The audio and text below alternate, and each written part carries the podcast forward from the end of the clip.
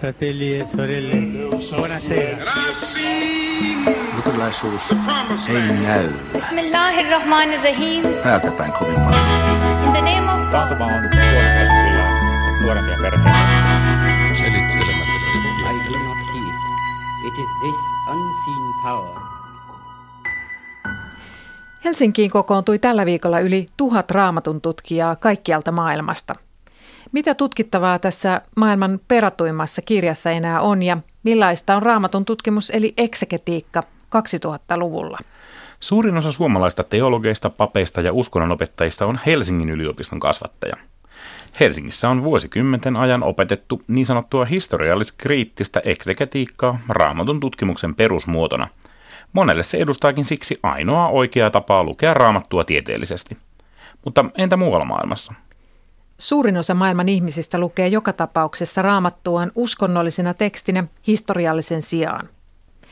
Ketä tieteellinen raamatun tutkimus lopulta hyödyttää? Tämä on uskontojournalismin erikoisohjelma Horisontti. Minä olen Samuli Suompää. Ja minä olen Anna Patronen. Meillä on keskustelussa kolme vanhan testamentin dosenttia. Tervetuloa keskusteluun tutkijatohtori Elisa Uusimäki Helsingin yliopistosta, apulaisprofessori Hanna Tervanotko McMaster yliopistosta Ontariosta Kanadasta sekä Juha Pakkala, yliopiston lehtori ja eksegetiikan tutkija Helsingin yliopistossa. Tervetuloa. Kiitos. Kiitos. Joo, te olette siis kaikki raamatun tutkijoita ja puhutaan ensin siitä, että miten oikein olette ajautuneet raamatun pariin. Eli mikä raamatussa kiinnostaa? Juha Pakkala, saat aloittaa. Se, miten niin kun mä ajaudun vanhan tutkimuksen pariin, niin kyllä se on se kiehtova maailma ja se niin moninainen ulottuvuus, mikä sillä on. Lähi-itä on kiinnostunut aina ihan pienestä pitäen. Ja tota, sitten kun opintojen yhteydessä se avautui niin kuin se moniulotteisuus, niin kyllä se, se niin oli se asia, minkä takia rupesin tutkimaan raamattua. Entäs Hanna, Hanna Tervanotko, miksi raamattu kiinnostaa sinua? No äh, kyllä mä ajattelisin niin, että vähän samalla tavalla kuin Juhakin, että on monia kiinnostuksen kohteita, äh, erilaiset elämän kysymykset ja historialliset kysymykset, filosofia ja ajattelen, että raamatun kautta tai tämän, tämän tyyppisen tutkimuksen kautta niin voi yhdistää monenlaisia eri kiinnostuksen kohteita. Elisa, sä oot aloittanut teistä kolmesta viimeiseksi.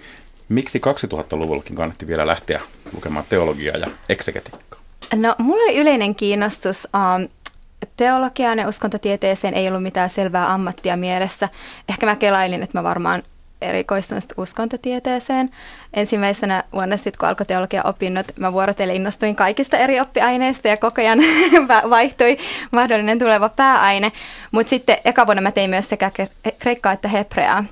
Ja hebrea vei sitten voiton. Että siitä jotenkin avautui semmoinen uusi tapa jäsentää maailmaa, mikä tuntui vievän mukanaan. Ja ehkä sitten nyt myöhemmin omassa tutkimuksessani en ole mitenkään erityisen kielitieteellisesti su- suuntautunut sitten, me olen löytänyt tavallaan isompia semmoisia kulttuurisia, temaattisia, sosiohistoriallisia kysymyksiä, joista on kiinnostunut, mutta, mutta yleisesti ottaen voisi sanoa, että miksi raamattu kiinnostaa, niin se on yhtä aikaa tuttu ja tuntematon, että toisaalta se on semmoinen asia, joka on tavalla tai toisella ollut tuttu lapsesta asti, mutta sitten kun sitä pen- penkoo, niin sieltä koko ajan löytyy, löytyy kaikkea uutta kiinnostavaa. Ja toki sitten pitkään aikaan kyse ei ole ollut vain raamatun tutkimuksesta, vaan mun tapauksessa muun antiikin juutalaisen kirjallisuuden tutkimuksesta laajemminkin. Mm. No Helsingissä on tällä viikolla todellakin kokoontunut yli tuhat raamatun tutkijaa kaikkialta maailmasta ja te olette ollut myöskin siellä samassa konferenssissa mukana. Ja paikalla on nimenomaan ollut eksegeettejä. Niin mistä tässä eksegetiikassa oikein on kyse? Juha Pakkala.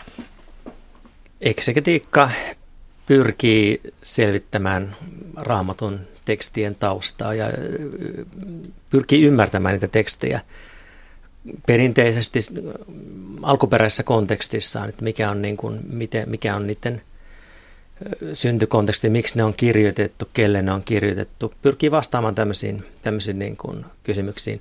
Totta kai eksegetiikkaa ymmärretään hyvin eri tavalla eri, eri konteksteissa, mutta tota, Mä ymmärrän sen ensisijaisesti tämmöisenä niin kuin, tavallaan historiallisen, historiallisen raamatun tutkimuksena historiallisessa kontekstissaan. Miten te, Hanna Terven, Tervanotko ja Elisa Uusimäki, miten te kuvaisitte tätä eksegetiikkaa no, tavalliselle radiokuulijalle? Joo, no kyllä mä Juhan kanssa on sille samaa mieltä, että silloin kun eksegetiikka syntyi valistuksen jälkimainingeissa Keski-Euroopassa, se profiloitiin nimenomaan tämmöiseksi ehkä jollain tavalla empiiriseksi historiatieteeksi, ja se historiallinen niin kuin, intressi ja tutkimusote on siellä tänään, mutta sitten totta kai kysymykset niin kuin on, on laajempia myös, että ehkä viime vuosina varsinkin englanninkielisessä maailmassa on enemmän tämmöisiä kirjallisesti ja käsitteellisesti suuntautuneita tutkimuksen tota, tutkimusasetelmia myös. Vanhasta on käytetty myöskin suomenkielistä nimitystä raamatun selitysoppi, mutta se raamatun tekstiin se, sisällön selittäminen ei nyt enää kuulosta kovinkaan siltä mm. eksegetiikalta, mitä te teette. Mitä luulette, onko se vaikuttanut, mitä merkitystä sillä on, että se jos se selittäminen erme, eriytyy tästä niin hermeneutiksi tai tekstien hengelliseksi selitykseksi, enää nykyisin ei ole tapana eksegeettien kirjoittaa graduihinsa tai muihin töihin sellaista selitysosaa, jossa kerrotaan, että mitä tämä merkitsee kirkon uskon kannalta. No kyllä mä ajattelen, että äh, joo, ei se varmaan olekaan niin kuin ihan eksegetiikan tehtävä, mutta toisaalta kyllähän raamattua niin kuin, tai näitä vanhoja tekstejä on aina selitetty jollain tavalla. Et jos mä mietin ihan niin kuin antiikin aikaa, niin kyllä me raamatun sisällä jo nähdään sellaista tekstien tulkintaa, tai miten myöhemmin syntyneet tekstit pyrkii vastaamaan kysymyksiin, mitä ne, mitä ne tota, varhaisemmat tekstit on jotenkin joko esittänyt tai jättänyt avoimeksi. Että, että kyllä mä sillä ajattelen, että se selitys on aina kuulunut mukaan näihin. No, oliko Jeesus siis ensimmäinen eksegeetti, kun mennessään synagogaan lukemaan ja selittämään profeettakirjallisuutta. Juha Pakkala. Se, seli, se raamatun selittäminen alkaa jo raamatun sisällä. Se alkaa jo varha, varhaisimmista teksteistä ja se on se, koko syntiprosessi on selittämistä. Ja, ja tota, se jatkuu sitten Uudessa testamentissa, Jeesus tietysti tietyssä mielessä ja, ja tota, niin muut muut hahmot uh, uudesta testamentista, mutta selittäminen sitten sit se jatkuu myöhemmin kirkko, kirkkoisien parissa ja keskiajalla tietenkin ja jatkunut nykypäiviin asti. Eli se on niin sama traditio, selittämistraditio. Mm joka on sitten mennyt monisuuntaan. Elisa Uusi. No, mä sen voi, haluaisin ehkä tarkentaa vielä, että moderna tieteenalana eksketiikka ja raamatun tutkimus on tietysti sitoutumatonta. Eli tutkijoilla voi olla hyvin erilaisia mm hengellisiä tai vakaumukseen liittyviä kytköksiä tai ei välttämättä ole mitään, että se ei ole mikään edellytys. Edellytys, että, että jos ajatellaan nyt vaikka jotakin raamattua, niin on ihan totta kai luonnollista, että uskonnolliset yhteisöt, niillä on oikeus korostaa sitä tarinaa tai niitä tarinoita, joille niiden itse ymmärrys rakentuu, mutta sitten tieteen alana eksegetiikan tehtävä ei ole häivyttää tai pelkistää sitä historian moninaisuutta, vaan katsoa sitä, sitä raamatun ajan maailmaa laajemmin kaikkien meille säilyneiden sekä kirjallisten että materiaalisten lähteiden valossa. Hanna. Ja sitähän me ei niin aina tiedetä vaikka ihan varhaisimpien kommentaaritekstien kohdalla, että mikä se niiden äm, paikka siellä antiikissa on ollut, että onko se ollut tieteellistä selittämistä vaiko, vaiko onko sillä ollut joku uskonnollinen funktio. Että tavallaan että tätähän me osittain pyritään tutkimaan, että mikä, mikä joidenkin tekstien äm, päämäärä on ollut. Tiedetäänkö se nykyisin, että onko sillä tutkijalla ja selittäjällä jokin päämäärä tai onko se eksegetiikalla uskonnollinen funktio?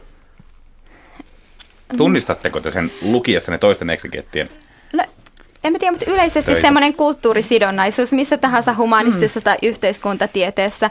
Totta kai tutkijakin on tavalla tai toisella kulttuurisidonnainen. Me eletään jossakin aikassa, ajassa ja paikassa.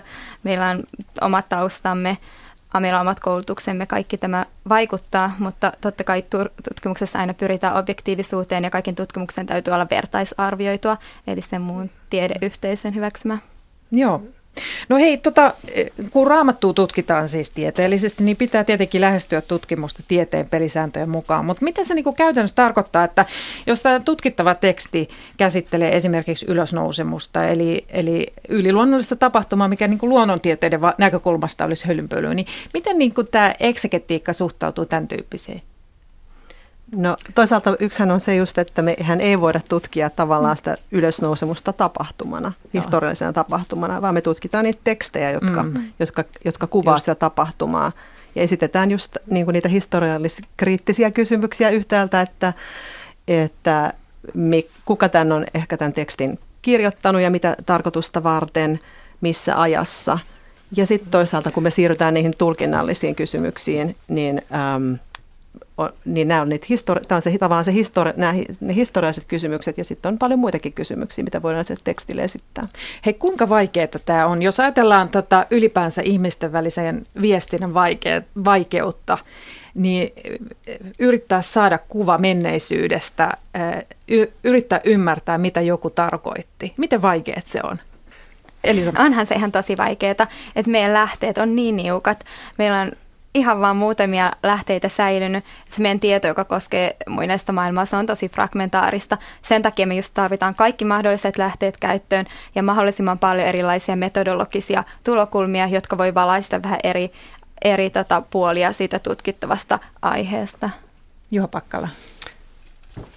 Kyllä se aika paljon riippuu, riippuu asiasta, että äästi, erityisesti niin kuin vanhan testamentin suhteen, niin se maailma on jo niin erilainen ja niin kaukainen, että siinä niin, se vaatii erittäin pitkää, pitkää perehtyneisyyttä koko, koko siihen maailmaan, siihen maailmankuvaan, että, että tietää, että mistä, mistä ylipäänsä on kyse ja mitä sanoilla tai lauseilla tarkoitetaan.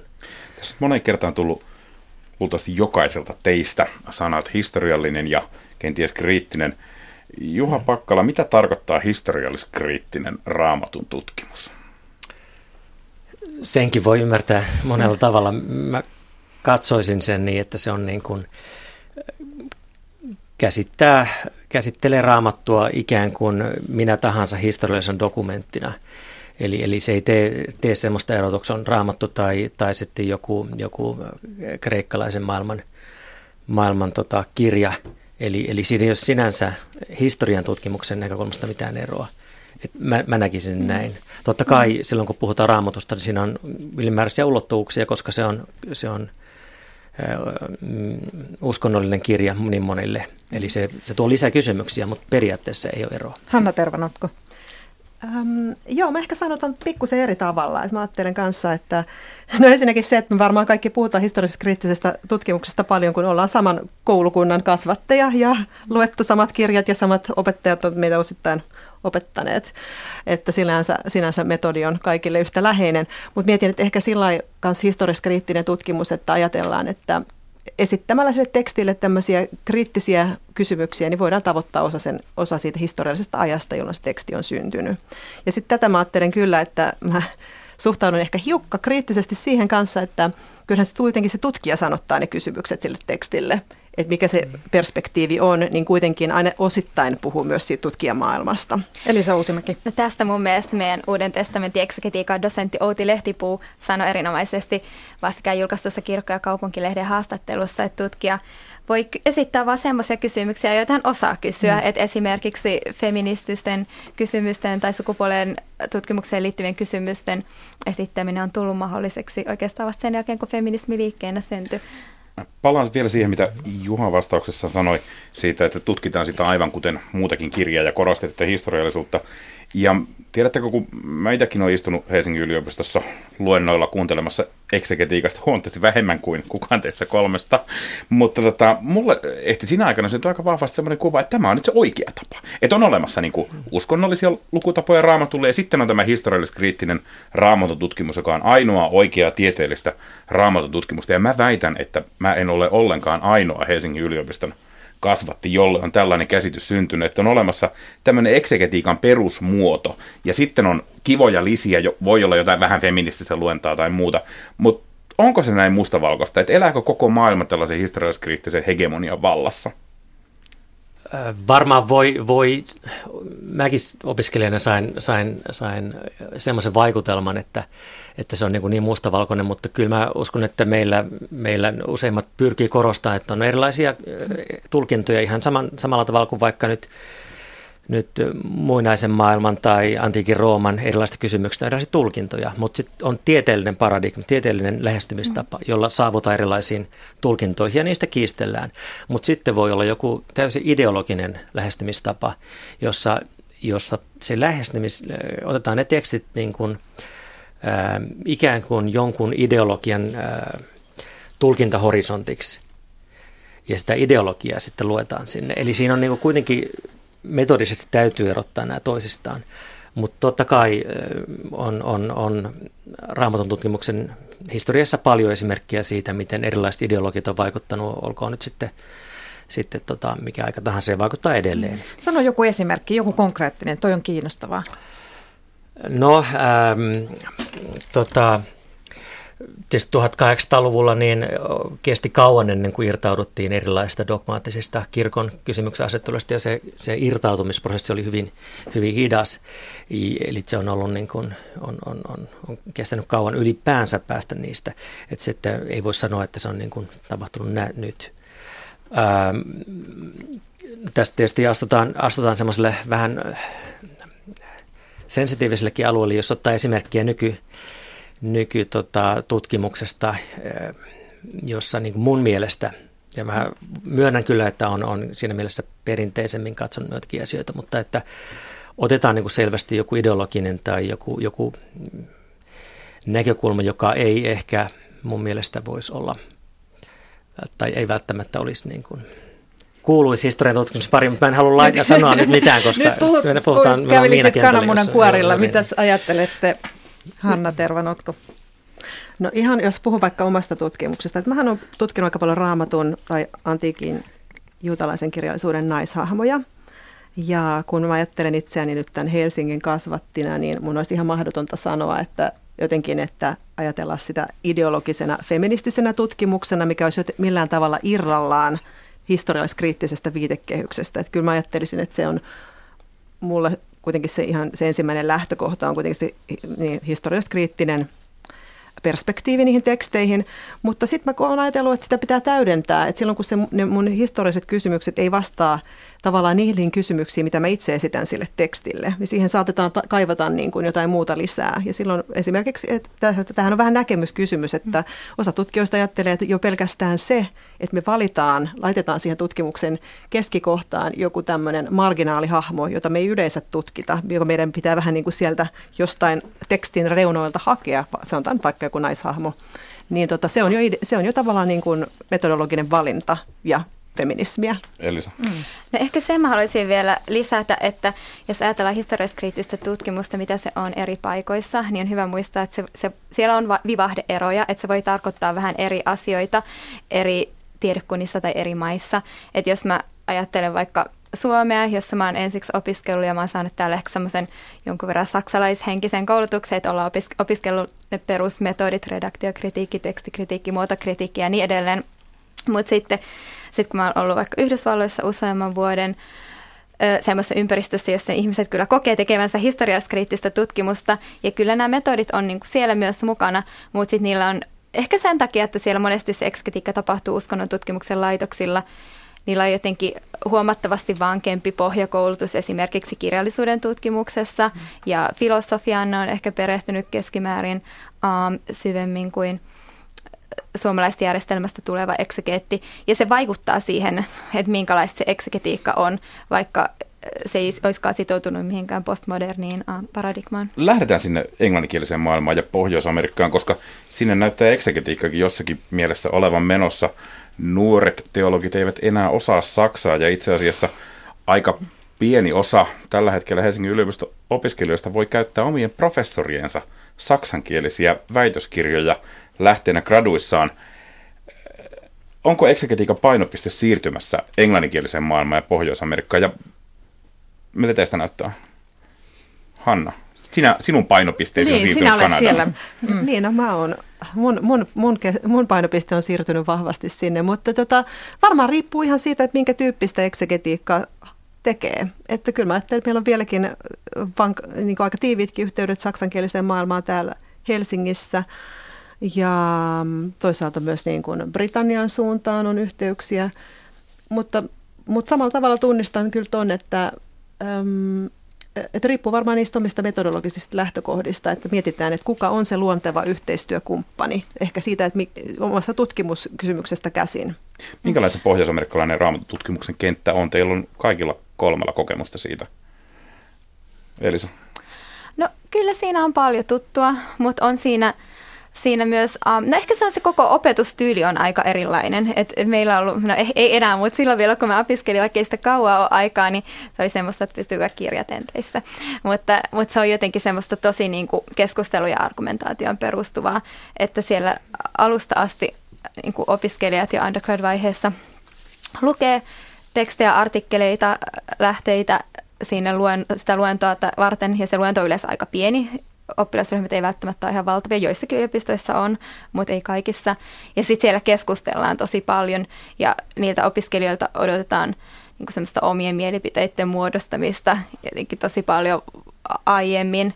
Ja ehkä tässä sitten niin kuin voi vaikuttaa, vaikuttaa siihen tutkimukseen. Mulla on joskus semmoinen olo, että, että vaikka saksalainen eksketiikka on kohe varova, varova, että kuvaillaan se aineisto ja sitten lopussa ehkä vedetään jotain johtopäätöksiä yhteen, kun taas amerikkalaiset lähtee monesti niin kuin liikkeelle isosta teesistä ja sitten ne vaan niin kuin, minä argumentoin näin ja iskee kaikki kortit pöytään ja sitten lopuksi vielä toistaa sen argumenttinsa, että siinä on niin kuin, ihan tämmöisiä, tämmöisiä eroja voi olla. Ja sitten niin kuin tosiaan sanoin, että aiemmin, että se kirjallisuuden tutkimus, sukupuolen tutkimus, tämän tyyppiset niin kuin kysymyksen asettelut selvästi on siellä enemmän esillä ehkä kuin Muut meillä. näette sen. Mitäs Juha Pakkala? Kyllä mä näkisin, että se on, Pohjois-Amerikka on hyvin heterogeen, että mm-hmm. siellä on niin kuin, käytännössä niin uskontotieteellisiä, niin kuin meidän näkökulmasta mm-hmm. uskontotieteellisiä instituutteja, jotka, jotka niin tutkii raamattua, sitten on täysin teologisia, ja sitten on jotain joidenkin uskonnollisten yhteisöjen tukemia ja jollain tavalla jonkunnäköistä tutkimusta.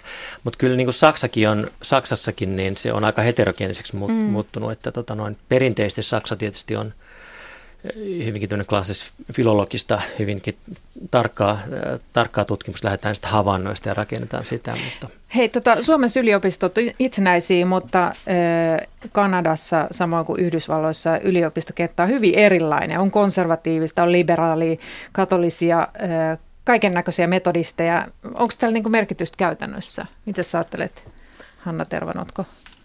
No on sillä sillä että kyllähän se tavallaan, jos on jonkun, joku tunnustuskunta tai kirkollinen yhteisö, sanotaan vaikka, tai uskon, erilainen uskonnollinenkin yhteisö, sanotaan vaikka on, on juutalaisiakin kouluja, niin missä raamatun tutkimusta harjoitetaan, niin kyllähän se, ne valikoi, kyllähän se vähän niin kuin valikoi itse sen porukkansa. Että sekä, että kuka sinne hakeutuu opiskelemaan, että sitten, että minkälaisia, ketä sinne palkataan työntekijöiksi. Ähm, ja kyllä se silloin niin kuin ehkä heijastuu myös niin kuin tutkimustuloksissa mm-hmm. tai siinä opetuksessa. Et mä mietin, että vaikkapa Kanadassa, että meillä on sekä niin kuin ihan valtion yliopistoja, niin kuin missä me itse on töissä, mutta sitten erityisesti, että erityisesti äh, nämä uskontokuntien omat, niin niitä kutsutaan, että ne on joko seminaareja tai divinity school-tyyppisiä paikkoja. Onko se ero siinä, että Juhan oppilaista ja Elisan luennolla olevista noin puolet tähtää kirkon virkaan papeiksi, ja Hanna puolestaan, jos siellä on joku papiksi haluava evankeliumin kutsun kuulut on, niin onko hän edes oikeassa paikassa siellä sun luennoilla? No se onkin hyvä kysymys. Tota, mulla, on kyllä, mulla on kyllä opiskelijoita niin kuin ihan kaikista mahdollisista uskonnollisista taustoista. Uh, Mutta siinä tätä pappiseminaarin fiilistä kuin Helsingin ei, ei ollenkaan, että se on hyvin, hyvin irrallaan. Että kyllä mä sitä ajattelen pääopiskelija, paineopiskelijavaiheessa, että toki niin kuin jotain sellaista tunnistan, että – monesti ihmisillä sit on joku perimmäinen syy, että minkä, minkä takia nimenomaan se raamatun tutkimus nyt sit kiinnostaa tai miksi haluaa mm. tutustua raamatun teksteihin syvemmin, että monesti saattaa olla joku uskonnollinen lähtökohta, mutta kyllä se siellä meidän, ää, meidän yliopistossa pysyy aika kaukana. Itse asiassa samalla kampuksella on kylläkin tämmöinen baptistien divinity school, että sitten henkilöt, jotka kirkon töihin haluaa, mm-hmm. niin ennemmin tai myöhemmin löytävät ehkä tiensä sinne.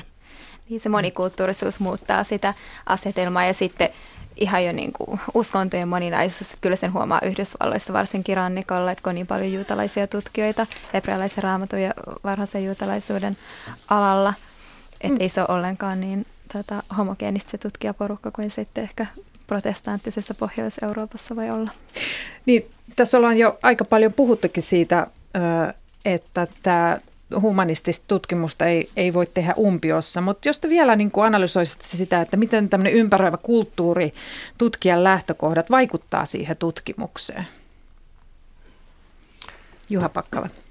Kyllähän se toki vaikuttaa ja just nyt mitä kysymyksiä asettaa, niin se on sel- selvä asia, että tota noin, vaikuttaa, mutta että mä itse, itse pidän, pidän niin kuin kuitenkin, tai mistä siinä on kuitenkin toivoa, koska se tutkijayhteisö on aika laaja ja se korjaa niitä ylilyöntiä jatkuvasti, että tota noin, et, et siinä mielessä niin, niin jos joku rupeaa tutkimaan jotain hyvinkin kummallista, vaikka se on ihan, voi olla ihan validi kysymys, niin siitä huolimatta niin se koko tutkimuksen kenttä suuntaa sitä oikeaan suuntaan. Mutta pienenä huolena mä pidän kyllä ehkä viimeisen viiden, kymmenen vuoden aikana tapahtunut, mutta tämmöistä niin kuin kuplautumista, että kenttä on tullut niin laajaksi, että sitten ei, ihmiset edes keskustele keskenään, vaan pystyvät rakentamaan semmoisia omia keskustelukenttiä, jossa mennään ihan eri suuntiin ja ei edes tiedetä, mitä toiset tekee. Jaatteko te tämän saman huolen, Elisa ja Hanna? No joo, kyllä sen huomaa. Ihan jos ajattelee kuinka paljon meidän alalla julkaistaan nyt tutkimusta ja kuinka va- valtavasti on isoja konferensseja, ei kenenkään ole mahdollista hallita sitä kaikkea. Ja sitten siinä voi käydä sille ikävästi, että jotenkin keskittyy niihin omiin juttuihin ja sitten sit ei niinku seuraa sitä kenttää laajemmin mikä, mikä on tietysti harmillista, koska mä ajattelen niin tutkijana, että parasta mitä mä voin tehdä on lukea myös muista asioista kuin niistä, mitä mä itse tutkin, sekä tieteellistä tekstiä että, että sanomalehtiä että kaunokirjallisuutta, se kaikki pitää niin kuin mielen vireänä ja, ja niin kuin valppaana tutkimusta ajatellen. Onko tätä kuplautumista, jos puhuttiin, että kuplaudutaanko tässä nyt sitten myöskin akateeminen teologia ja kirkollinen, hengellisempi teologia erikseen. Eräs Helsingin yliopistosta hiljattain valmistunut teologian maisteri, eksegeetti siis hänkin, kertoi mulle, että hän oli ollut piispan haastattelussa ensimmäistä papin paikkaansa varten ja he olivat keskustelleet jostakin raamutun tekstistä, jolloin tämän nuoren naisen kommenttiin oli piispa tuhahtanut ja tuonut on sellaista akateemista eksegetiikkaa tai akateemista raamatun tutkimusta selvästi negatiivisena kommenttina. Niin, no tutkimus on sitoutumatonta. Sitä voi tehdä kuka tahansa, olipa kristitty tai ei, ei minkään uskonnon edustaja. Mutta, mutta sitten, että siitähän se vasta niin kuin, tavallaan tutkimus, se, se eksegeettinen tutkimus, se ei ole mitään mielipidekysymyksiä, se on ehkä mitä me halutaan, että opiskelijat ymmärtää, että tämä on se Tämä on se, tämä on se miltä se muinainen maailma näyttää meidän, meille säilyneiden lähteiden valossa ja tästä lähtee liikkeelle, mutta että hermeneutiikka alkaa vasta siitä ja niistä samoista samasta lähtöpisteestä voi sitten tulla tosi erilaisiin tuloksiin hengellisellä puolella. Hanna Tervanotko? No tuossa mä ajattelin, että kyllähän tässä keskustelussakin on käynyt jo ilmi se, että ei ole olemassa niin kuin yhtä eksegetiikkaa tai vain yhtä metodologista lähtökohtaa. Että eksegetiikkaakin harjoitetaan tosi eri tavalla. Että mietin kyllä, että mikähän eksegetiikka Pispala on ollut tuossa mielessä. Mm. Ja, ja tätä kannustan lämpimästi sitten lukemaan ehkä jotain muutakin siinä sivussa, että, että siitähän tästä on just kyse, jos ajatellaan niin tätä perinteistä historialliskriittistä ja kuin lähtökohtaa sekä sitä, että miten, miten sitä voidaan täydentää jollain muilla, muilla metodeilla. Että, no toki niin kuin toivon, toivon kovasti kyllä, että, että eksegetiikka sillä säilyttää elinvoimansa ja uskonkin siihen juuri sen, sen, sen siitä johtuen, että kun tulee erilaisia näkökulmia siihen mukaan. Niin mitä eksegetiikka antaa kirkolliseen keskusteluun ja kenenkään hengelliselle elämälle? No tämän kuluneen viikon aikana tuolla konferenssissa on ollut sellaisia keskustelutilaisuuksia. Yksi ilta siellä oli äh, Hebra- Jerusalemin hebrealaisen yliopiston professori, paavallitutkija Paula Fredriksen, joka on itse ortodoksijuutalainen keskustelemassa tota, paavalitutkimuksesta ja siihen liittyvistä kysymyksistä. Ja sitten um, Fredriksen totesi siinä, että, että kyllä eksegetiikka kuitenkin antaa semmoista jonkunlaiset kiikarit niiden muinaisten tekstien lukemiseen. Että ehkä se on nyt se, se, se juttu, minkä toivottavasti kuka tahansa papin virkaa valmistautuva saa irti tästä eksegetiikan opinnoista välineitä oikeasti zoomata sinne tekstiin ja miettiä sitä sen taustaa. Juha Pakkala.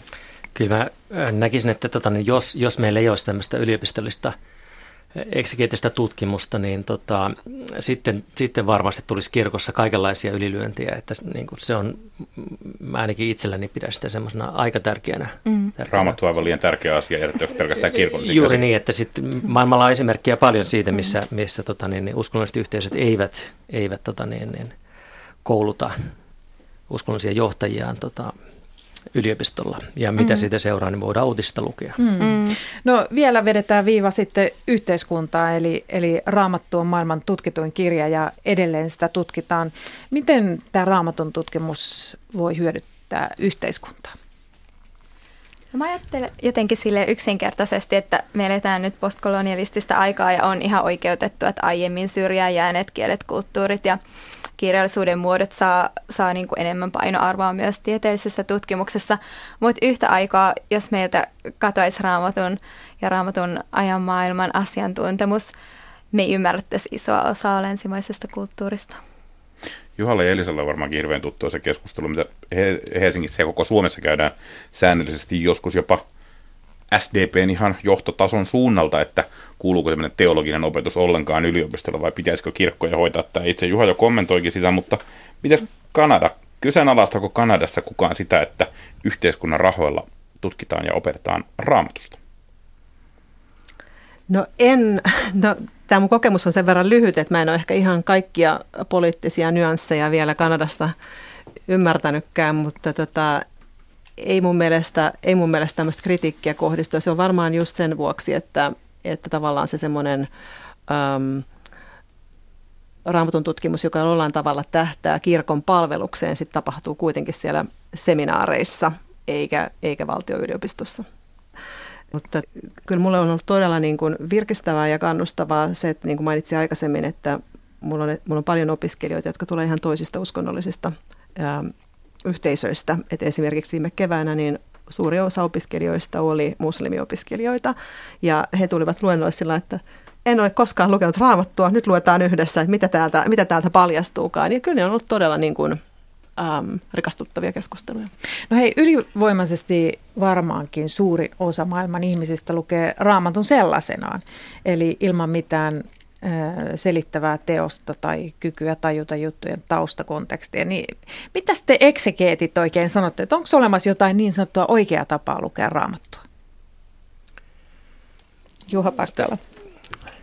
Mielestäni se ongelma alkaa just siitä, että raamattua sellaisenaan, kun sellaista yhtä raamattua ei olemassa, vaan, vaan, vaan tota, raamattuja on jo erilaisia ja on luettu eri raamattuja ja ne erot on suuria. Eli, eli tota, jo kreikan kielinen ja hebrean kielinen vanha testamentti poikkeaa niin paljon toista, että meidän pitää ylipäänsä olla tietoisia tästä erosta. Ja sillä on suurta merkitystä jo käännöksille ja muille. Eli ne alkaa jo, jo siitä. Elisa. No ehkä mä tähän lisäisin vielä, että aina raamattua on luettu monilla eri tavoilla. Että historialliskriittinen tutkimus on yksi tapa lukea raamattua, yliopisto, moderni tieteen ala ja tehdään sen ehdoilla – mutta sitten jos me ajatellaan ihan jo antiikin juutalaisuutta, vaikka vuosisadan, tai, vuosisadan ensimmäisen vuosisadan Aleksandria ja Filon Aleksandrialaista hänen allegorisen selityksen metodiaan, että et kyllä raamattua luettiin jo antiikissa monin tavoin. Vertauskuvallisesti, siitä ehkä myös kirjaimellisen. Ja tämän ohjelman päättyessä sitä voi taas raamattua lukea itse kukin monin eri tavoin. Horisontit keskustelu tältä osaa päättyy ja seuraavaksi puhutaan vielä assyrologiasta. Kiitoksia teille keskustelusta. Ja sitten pois raamatun tutkimuksesta, mutta ei kovin kauaksi, vaan oikeastaan ihan naapuriin, muinaiseen Mesopotamiaan ja nuolenpääkirjoituksen pariin. Sitäkin nimittäin tutkitaan Helsingin yliopistossa ja ihan huippuyksikkötasolla. Samuli Suompää tapasi apulaisprofessori Saana Svärdin, joka johtaa muinaisen Lähi-idän imperiumit huippuyksikköä ja kysyi, millaisia tekstejä assyrologi lukee. Minkä takia muinaista lähi kannattaa tutkia tällaisessa maailmassa, jossa nykyinen lähi aiheuttaa meille huomattavasti enemmän päävaivaa? No muinainen lähi liittyy monella tavalla nykypäivään. Monet sellaiset asiat, mitä nykyään tehdään, esimerkiksi seitsemänpäiväinen viikko, niin itse asiassa on lähtöisin muinaisesta lähi Eli sillä on tällainen käytännön linja. Mutta sitten on myös ihan omalla oikeudellaan kiinnostavaa tutkia sitä, miten ihmiset on eläneet ja olleet monta tuhatta vuotta sitten. Niin, meillä tässä maassa on totuttu koulussa opettamaan, että seitsemänpäiväinen työviikko on peräisin raamatusta ja tarkkaan ottaen ensin luomisesta ja sen jälkeen Mooseksen laista. Et kuitenkaan on raamatun tutkija, eli miten tämä seitsemänpäiväinen työviikko nyt sitten liittyy sinun tutkimusalueeseesi? No se liittyy siten, että mä tutkin muinaisen lähi aluetta nimenomaan Mesopotamia, eli tätä nuolempää kulttuuria. Ja sieltä löytyy todistusaineistoa kahden ja puolen tuhannen vuoden ajalta siitä, että miten ihmiset on organisoineet itsensä ja organisoineet työnsä. Ja syystä tai toisesta tämä seitsemänpäiväinen viikko on siellä vakiintunut mittariksi ja se on siirtynyt sitten joko raamatun kautta ja mahdollisesti myöskin muinaisen Kreikan kautta meidän nykypäivään. Sanois vähän, sinun ensisijainen tutkimuskohteesi on siellä 900-600 vuotta ennen ajanlaskun alkua Mesopotamia-alue, eli myöhäisassyrialainen valtakunta. Miten se sijoitettaisiin noin niin raamattua lukevan kuulijan mielessä oikeaan kontekstiin?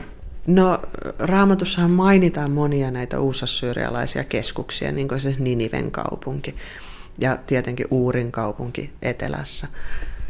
Ninive olisi paikka, jonne Joona päätyi saarnaamaan ja Uur puolestaan kaupunki, josta Abraham lähti. Aivan, mutta nämä paikan nimet on ikään kuin jääneet elämään. Eli se varsinainen historiallinen aineisto, mitä meillä on muinaisesta lähi muinaisesta Mesopotamiasta, niin siitä on hankala vetää ihan suoria linkkejä siihen historian kirjoitukseen, mitä vanhassa testamentissa on. Minkälaista aineistoa sieltä on käytettävissä?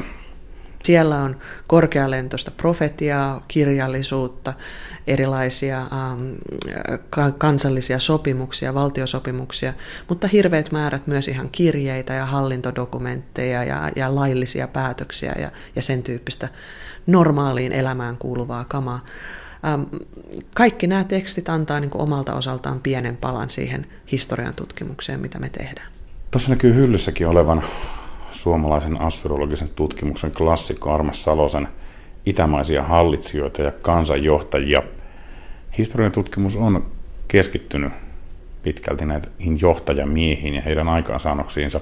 On myös äh, suuri määrä tekstejä, joissa puhutaan naisista, esimerkiksi tai etupäässä eliitin naisista.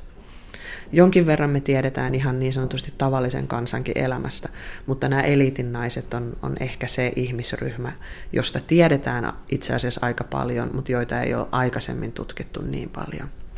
Sans Värd, oletkin tehnyt väitöskirjasi nimenomaan tästä aiheesta vallasta ja naisista Assyriassa. Mikä innosti historian tutkimaan jotakin muuta kuin valtaa käyttäviä miehiä? Oliko kaikki tärkeät aiheet jo käsitelty? Uh, no ei. Uh, vaikea sanoa, mikä siihen antoi kipinen. Mä luulen, että se lähtee ihan niin kuin aika varhaisesta opintojen vaiheesta. Että mä osallistuin sellaiselle kurssille, missä puhuttiin sukupuolen tutkimisesta muinaisessa lähi ja arkeologiassa. Ja siitä jotenkin jäi sellainen kipinä, että hei, että tämähän on tosi kiinnostava kysymys ja sitä on tutkittu hirveän vähän tulkinnat siitä, mitä, mikä naisten rooli on muinaisessa Mesopotamiassa, niin ne on aika uusi kehityskulku. Samalla kun historian tutkimus alkaa nähdä naisen roolia, niin esille nousee myös tutkimus, joka käsittelee perhettä ja ihmisten arkea ylipäänsä enemmän. Perheestä ja arjesta me voidaan tässä haastattelussa puhua konkreettisestikin. Me emme nimittäin ole kahden tässä tekemässä haastattelua. Saanas Vähdon juuri nyt äitiyslomalla huippuyksikön johtajan paikasta ja meillä on seuraa tässä. Hän nukuttaa lastaan samalla. Mitä luulet Assyriassa, kuka nukutti kuningatarten lapsia? Siellä oli varmasti suuri joukko erittäin päteviä lastenhoitajia, jotka hoiti tämmöiset kaikki maalliset ongelmat ja asiat. Um, Assyrian valtakuntahan oli mielettömän rikas. Ja esimerkiksi Nimrudista on löydetty näitä kuningatarten hautoja, joissa on kilokaupalla kultakoruja ja hopeakoruja – Ja nämä palatsit, mitä Assyriassa, eli nykyisessä Pohjois-Irakissa oli, niin ne oli valtavia komplekseja, jossa oli satoja ihmisiä töissä. Eli siellä oli kyllä kuningattarilla oli asiat erittäin hyvin, myös lastenhoidon suhteen. Mutta kaikki asiat aina voi olla pelkästään hyvin. Minkälaisia ongelmia arjessaan saattoi kuningattarilla olla? Mitä he osasivat, mitä heidän olisi pitänyt osata? No meillä on itse asiassa semmoinen erittäin hieno kirje, jossa koulutetaan tulevaa kuningatarta, kruununprinssin puolisoa. Ja häntä ohjeistetaan, siis tätä tulevaa kuningatarta ohjeistetaan, että hänen pitää oppia kirjoittamaan ja oppia lukemaan ja te- tehdä kaikki kotitehtävänsä huolellisesti, koska hänellä on sitten tämmöinen suuri vastuu tulevana kuningattarena. Minkä verran me tiedetään sitä, millaisia ajatuksia muinaisen lähi ihmisillä oli Miten heidän arkensa sujui? No, me tiedetään siitä erityisesti kirjeiden kautta. Eli kun kirjeet on semmoisia, joita ei ole tarkoitettu säilymään jälkipolville, niin niissä ihmiset, muinaiset ihmiset on mun mielestä ikään kuin aidoimmillaan. Ja sitten tietenkin ihan niin kuin konkreettisesta arjesta meillä on aika paljon arkeologista aineistoa. Eli meillä on äm, talojen pohjakaavat, me tiedetään millaisia kippoja ja saviastioita on käytetty taloudessa. Meillä on joku ajatus siitä, että millainen perhekoko on ollut. Äh, mutta se, että mitä niiden, niiden korvien välissä oikeasti liikkuu, niin se me oikeastaan saadaan irti vaan äh, kirjeistä tai, tai muista aineistosta, jossa ihmiset jotenkin tulee, jossa ihmiset luo itse sitä puhetekstiä. Ihan mun lempiesimerkki, se on ehkä, ehkä liittyen tähän mun elämänvaiheeseen, se on valtavan koskettava kirje, jonka kuninkaan neuvonantaja kirjoittaa kuninkaalle. Ja se neuvonantaja sanoo kuninkaalle suunnilleen niin, että, että olet tietenkin kovin masentunut edelleen, mutta älä, älä huoli, että kyllä se tästä järjestyy. Ja tiedäthän, että jos olisimme, jos olisimme voineet tehdä jotain, olisimme pelastaneet sen pienokaisen että olisit antanut puoli valtakuntaasi, jos olisimme voineet pelastaa sen pienokaisen. Ja tässä niin kuin mun mielestä tullaan semmoisten niin kuin yleisinhimillisten teemojen äärelle, missä niin kuin kaikki ihmiset voi ikään kuin hiljentyä miettimään, että, että ehkä ne on ollut aika samanlaisia ihmisiä silloinkin. Käsitys juutalaisuudesta ja raamatun maailman ihmisten elämästä perustuu ihan yksiselitteisesti raamatun teksteihin – mm-hmm. jotka ovat kertoneet yläluokan miehistä ja heidän päätöksistään. Naisilla on lähinnä statistin rooli ja tyttäriä ei yleensä edes mainita. On koskaan tullut sellainen olo, että me saatetaan sittenkin tietää mesopotamialaisten arjesta ja ajatuksista ehkä enemmän ja aidommin kuin juutalaisten. On kyllä. Ja, ja Tietenkin jo sen takia, että se tekstimäärä on niin paljon isompi. Eli jos on pelkästään uusassyrialaiselta kaudelta on kymmeniä tuhansia tekstejä ja sitten vielä muut historialliset kaudet siihen mukaan, niin toki meillä on pelkästään niin kuin aineiston määrän perusteella niin kuin paljon parempi käsitys siitä. Ja sitten on myös se aineiston laatu. Eli mm, tavallaan vanha testamentti on niin kuin tietynlainen yhteinen, yhtenäinen kertomus kun taas Mesopotamiasta meillä on monia erilaisia lähteitä ja monia erilaisia tekstejä, jotka kertoo vähän eri asioita. Mitä moderni ihminen voi näistä oppia? Ihminen on, on tietyllä tapaa aina ihminen. Eli vaikka me mennään historiassa niin kuin 4000 ja jopa 5000 vuotta taaksepäin, niin nämä ihmiset on ollut monella tapaa samanlaisia kuin me. Esimerkiksi tämmöinen erittäin mielenkiintoinen teksti, joka on tämmöinen ennustusteksti, joka, joka on, nainen on kirjoittanut sen ja lähettänyt sen temppeliin ja, ja kysyy siinä huolestuneena, että miten käy kuningas Assurbanipalin, että onko totta, että tulee kapina ja kuoleeko kuningas. Ja sitten siinä kysytään siinä tekstissä, siinä on ihan tarkkaan kirjoitettu, että saavatko he minut kiinni. Ja sitten siinä tekstin lopussa lukee, että niin, että vastaathan hyvä hyvä Jumala, samas kysymykseeni, vaikka olenkin nainen.